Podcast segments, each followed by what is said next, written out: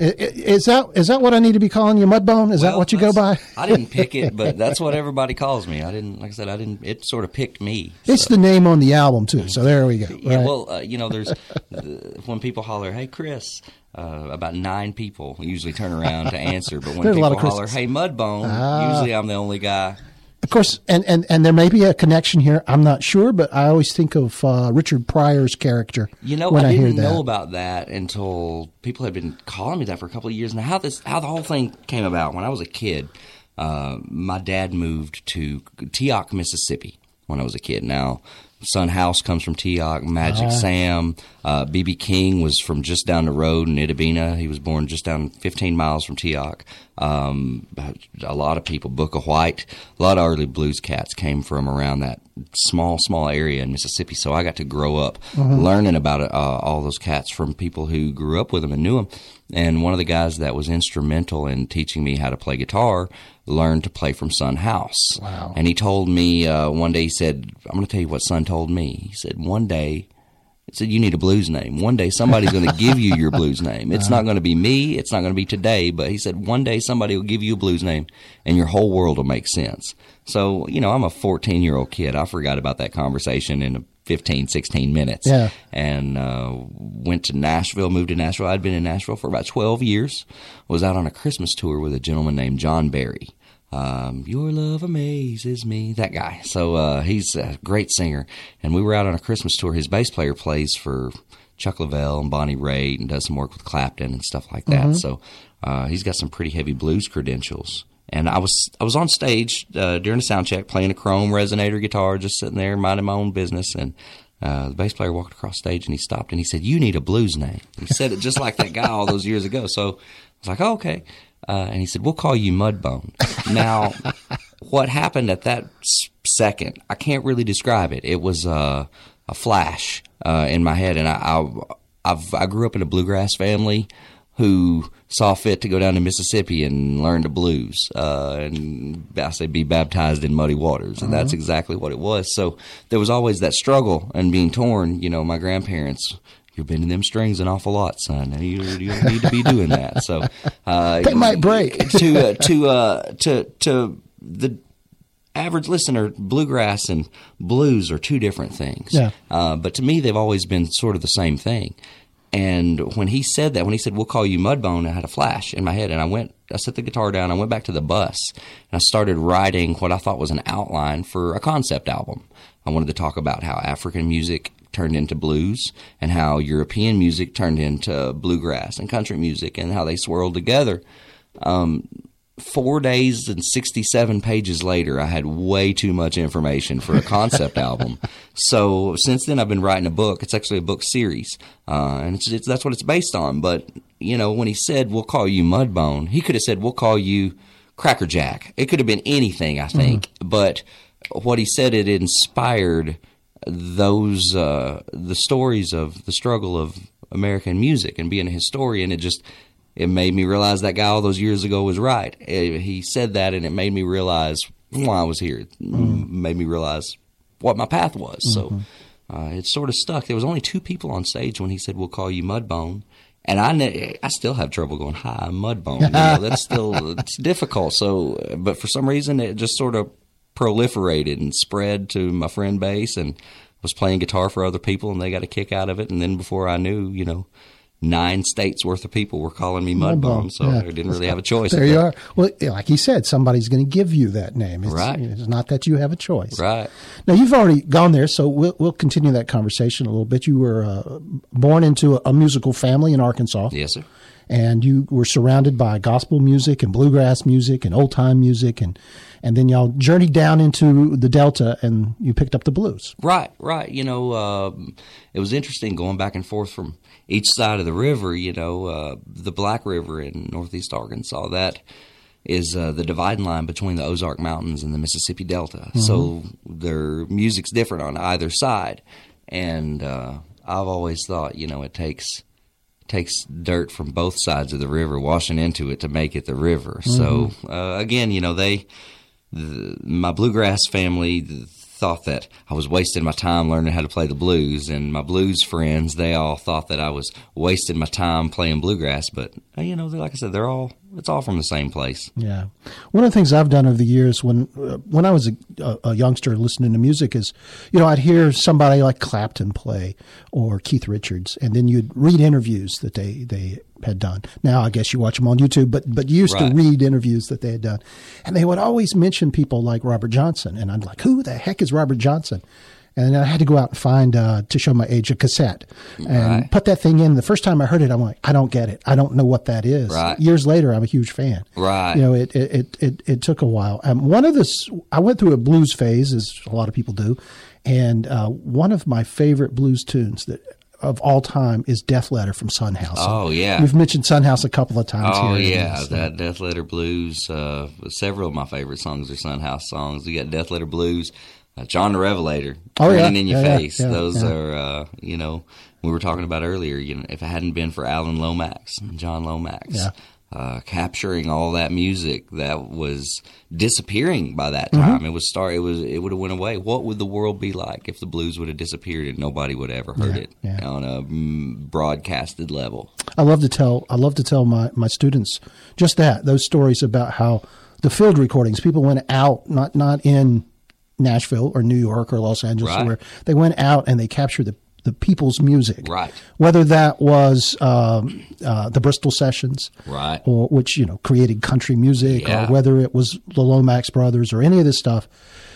And years later, people rediscovered these uh, these records, these albums, and you get the whole folk revival of the late fifties and early sixties, and it's just it, it is American music. Yeah, and I, will I'll tell people that you know, um, Americana music, the uh, American music, it's all it's ours. It's unique, and we changed the way the world sounds mm-hmm. musically over the last 300 years. The story of African music and European music, uh, while our cultures have at times been at odds, our music has been the common thread that has held this experiment we call America together. So, uh, I think if people knew the story of the struggle of their music, mm-hmm. they would uh, they would put a little bit more start to value it more again. People are starting to. We were talking about it. You know, it's it's starting to slip into the background, but it's mm-hmm. because people they don't know the story of the struggle. Right. So that's what that's what we do here at, at Mudbone Music. we, we, tell people uh, where the music came from. You've got a lot of really good content on your social media, your website, and all that. Uh,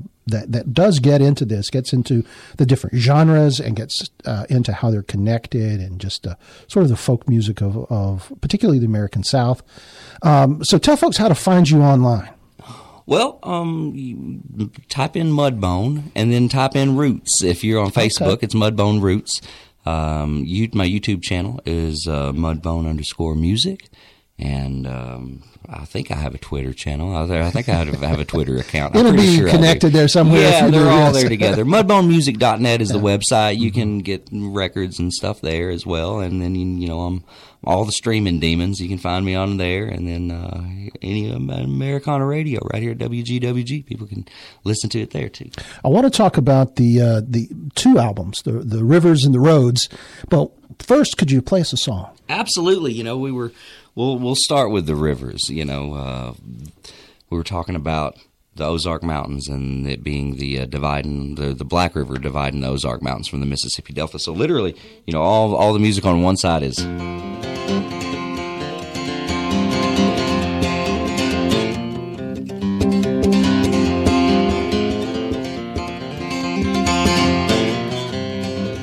And on the other side, all the music goes.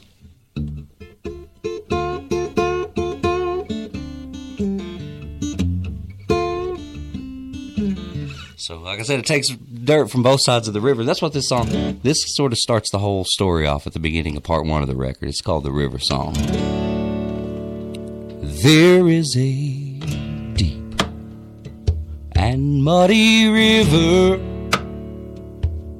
where I'm from. It's where I belong. The banks are steep and the river is winding, waiting for my Lord to carry me home. When I was just a child, Lord, I was a child wandering, waiting for when I could roam. But I'm a little bit older now. This old world got smaller somehow. But that black river rolls through this soul like it's always done. It is a deep and muddy river where I'm from. It's where I belong. The banks are steep and the river is winding, waiting for my Lord to carry me home. Over yonder on the west banks was the beginning of the foothills to the Ozark Mountains and the great beyond. But right yonder on the east side, there wasn't nothing but cotton fields for 500 miles on down to the Mississippi shore. It is a deep and muddy river where I'm from. It's where I belong. The banks are steep and the river is winding, waiting for my Lord to carry me home. And when I go to sleep and don't wake with the morning, bury me in my river home. Oh, bury me in my river home.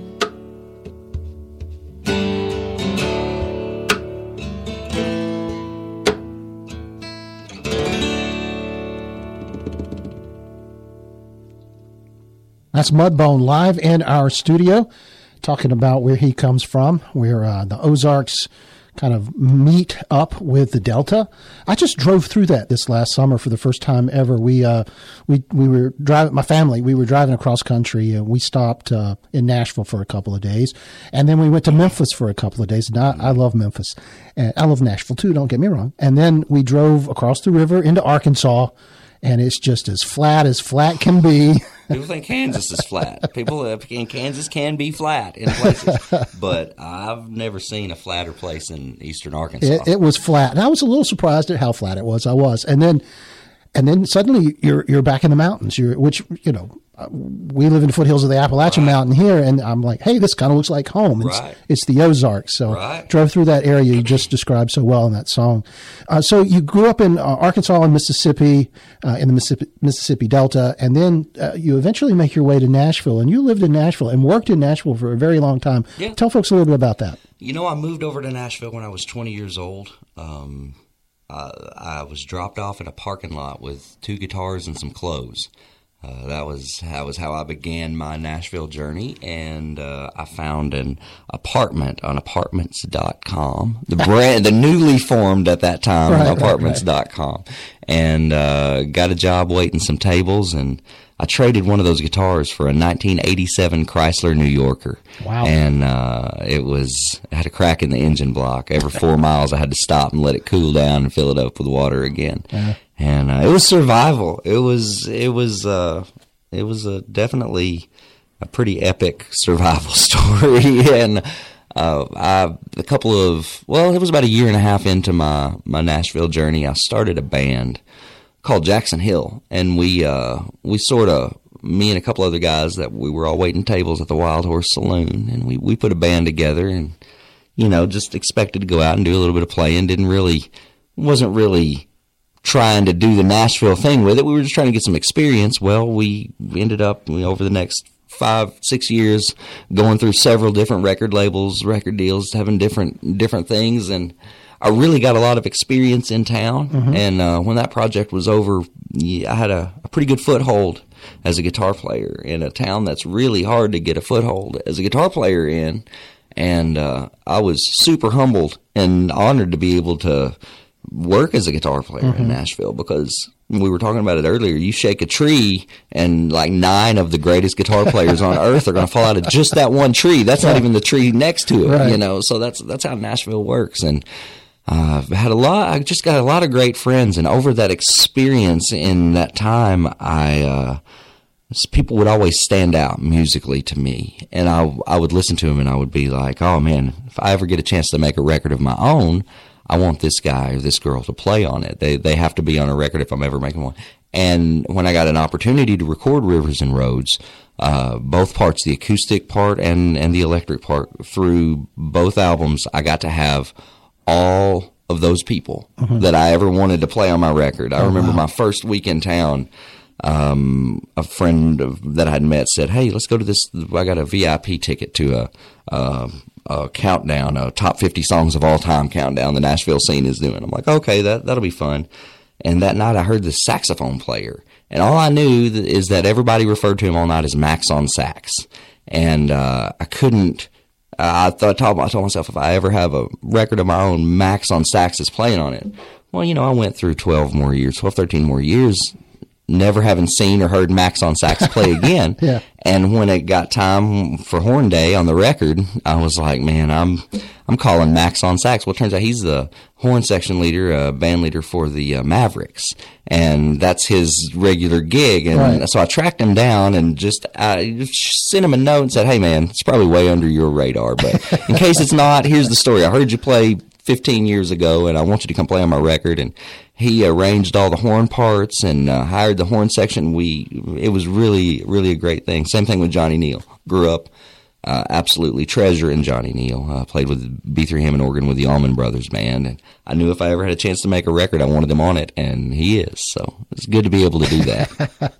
Well, see, that's the deal. You you've put together now this uh, two albums, it's kind of telling a musical story, and it starts right. off acoustic, but it doesn't stay there. Like you say, you mm-hmm. have you spent years in a in a rock and roll band, and right. it definitely has the second album definitely has that rock and roll, and then and, and then not just guitars and drums, but then the the horn section There's shows horns, up. and you know the my favorite part of the second record. I wanted to take 50 years and bookend what happened to American music in 50 years. Now, I couldn't cover all the ground in between. So I took 1927 and 1977. Those were my years I wanted to highlight. So part one is like a riverboat trip in 1927. Delta blues, bluegrass, gospel music. Part two is a road trip in 1977. That's uh, that's got your rock and roll and uh, there's some uh, some country, early country influences in there. There's uh, a lot of blues, a lot of funk, a lot of soul. Uh, it's like a gumbo. Yeah. Uh, the second record is so. I enjoyed making that. Yeah. Let's talk a little bit about uh, some of the shows you, that you've got coming up and some other things you're doing. But let's let's hear another song first. Okay, sure. We'll do something. Uh, I'll do something for part two. You know, uh, I put I wrote most of the songs on on both records, but I, I put a couple songs that uh, other people wrote on this, and this is actually a an old folk folk tune that Van Morrison arranged into a funk tune um, song called "I've Been Working," and I thought that fit. It's an Irish folk tune. He turned into a funk song, and that's exactly what we talk about a lot. So uh, I was happy to be able to put this on the record. Song called "I've Been Working."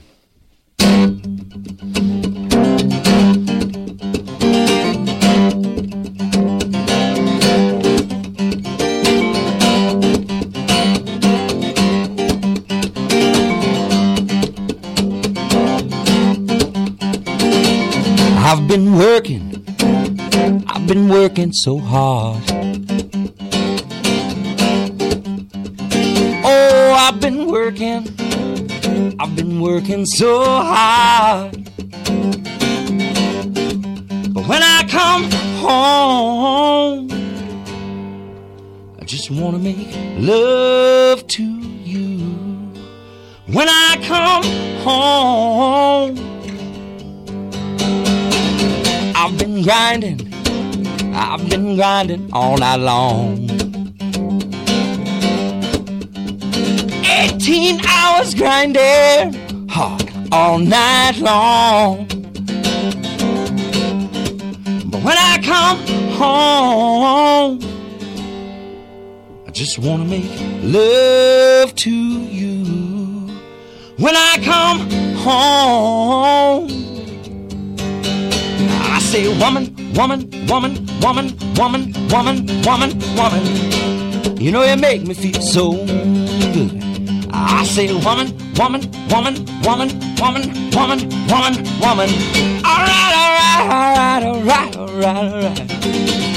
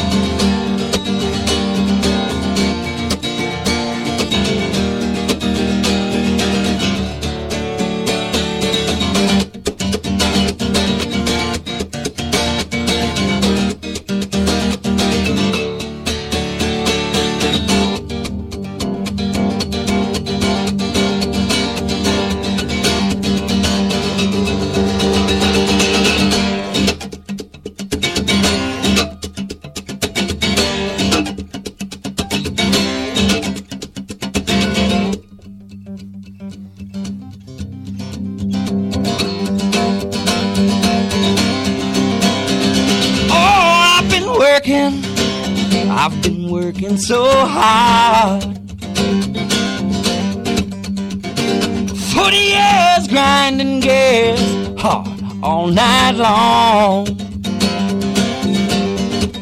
When I come home, I just wanna make love to you. When I come home. I say, woman, woman, woman, woman, woman, woman, woman, woman. You know you make me feel so good. I say woman, woman, woman, woman, woman, woman, woman, woman. Hey.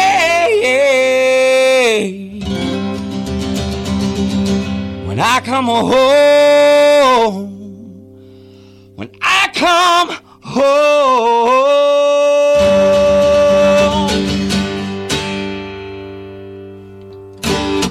Wow. Mudbone live in our studios playing a tune that you can find on his brand new album, uh, which I think I'm correct in saying it's just come out very recently. Yeah, yeah. Uh, we released it to radio, I believe, uh, January 22nd, and Okay. then uh, just came out uh, to the public on February 16th. Well, well, Uh, just a week or so ago. Yeah. yeah, so brand new. Brand new. And we've been playing a couple tunes off of it here, uh, including one from uh, a cover you did of a Marshall Tucker song. And of Oh, course, yeah.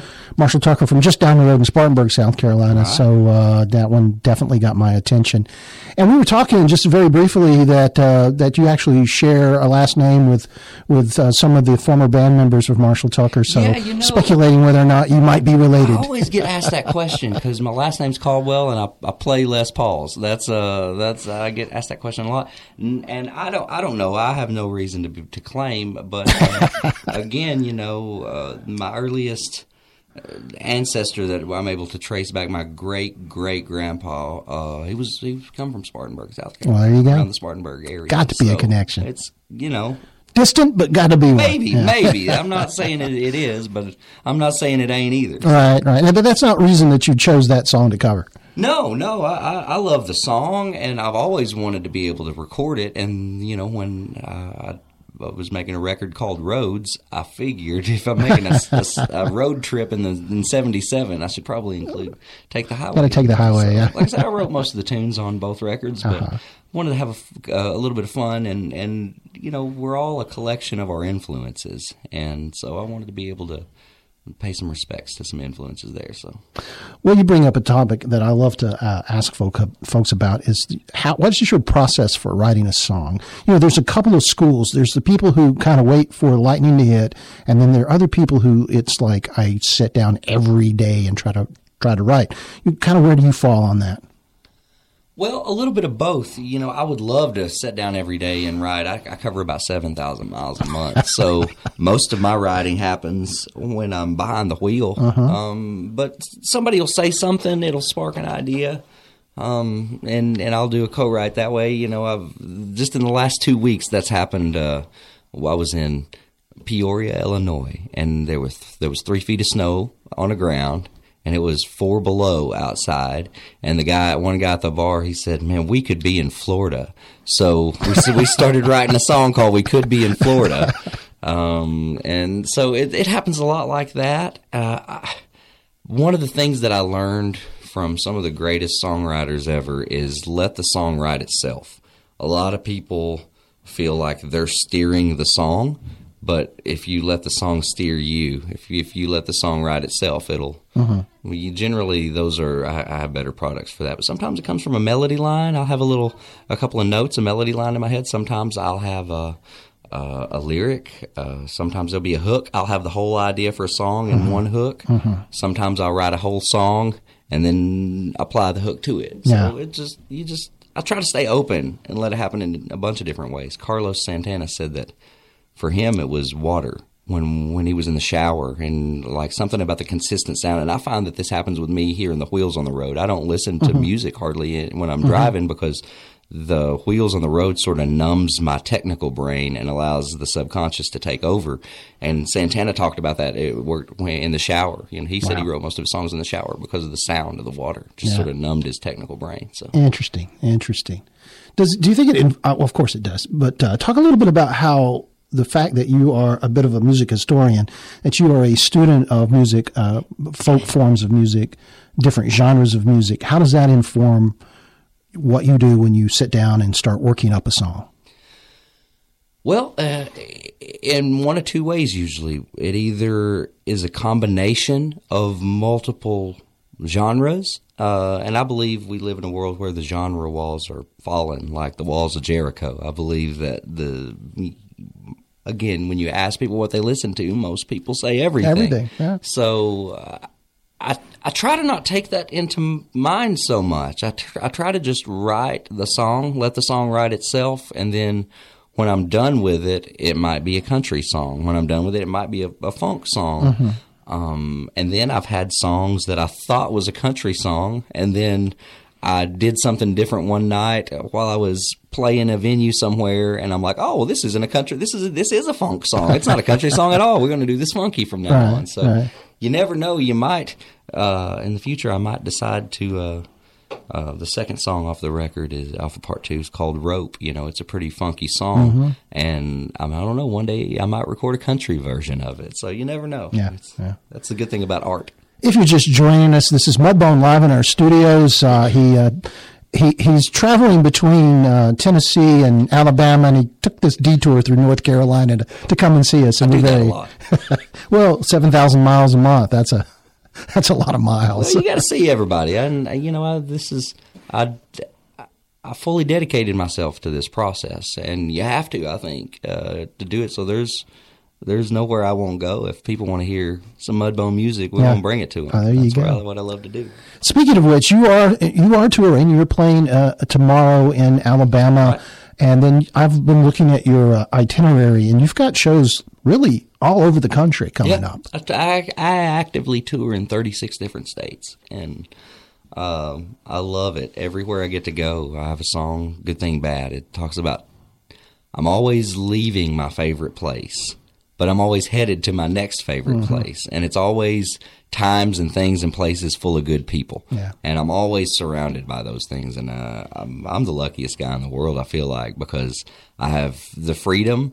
Uh, complete freedom. If anybody needs some freedom, just hop in the van because we got freedom all over the place. And yeah. uh, my windshield is like my television, and right. America is on it 24 hours a day and uh, I've got a whole nation full of friends. Dang, that sounds like a song right there trying to write itself. it, it is. It is. There's a lot of them. Now, sometimes you play solo. Uh, do you usually play solo acoustic? Do you bring multiple instruments? And sometimes you perform with a full band. Yeah, I like to do both. Um, you know, like I said in Nashville, I, I mostly uh, operated as a guitarist, lead guitarist for for different artists. So I love having a eight piece band behind me and uh, throwing down on some guitar solos. That's a that's, mm-hmm. there's a comfort zone that is natural, super. It's a natural thing to me. And then there is a, but there's also something that's natural about sitting on a stool and being able to convey, talk, tell stories about where people's music came from, uh, where my music came from, and it's uh, it's they're two different comfort zones, but I'm comfortable in either. And uh, but when I'm doing my acoustic shows, I I carry. Uh, his name's Clyde.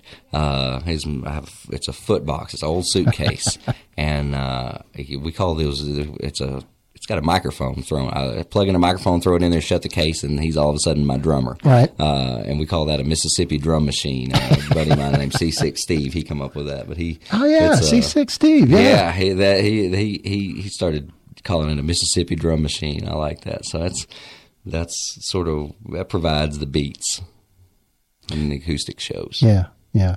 So you can check out the website again. Um, uh, I think you said it was Mudbone Roots. Mudbonemusic.net. The Dot net, Facebook okay. is Mudbone Roots. Gotcha. If you just put, uh, if you go to Google and you put Mudbone musician, you definitely music, you get you get all this stuff. Yeah, Yeah, yeah, including sure. YouTube videos and all kinds of stuff. Yeah. Before you go, before you head out to uh, Alabama, could you play us another one? Absolutely, absolutely. I'll, this, this is uh, this is the song I was talking about. It's uh, it's called "Good Thing Bad." I'm always, and the good thing bad is I'm always in my favorite place, but I'm always leaving my favorite place, and I'm always headed to my next favorite place. So there's a bittersweet and all that. I hate. The worst part of my day is when I have to get in the van and leave the folks that I love.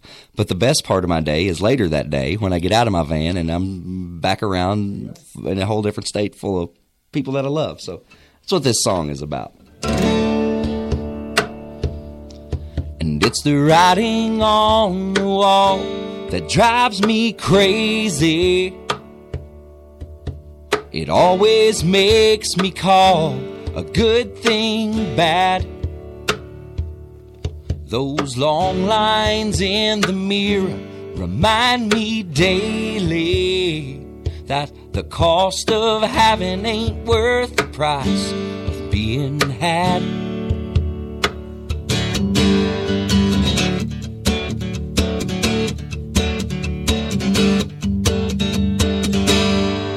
You see, I took out on the highway just this morning. Them bayou sounds calling out my name. Destination down below New Orleans.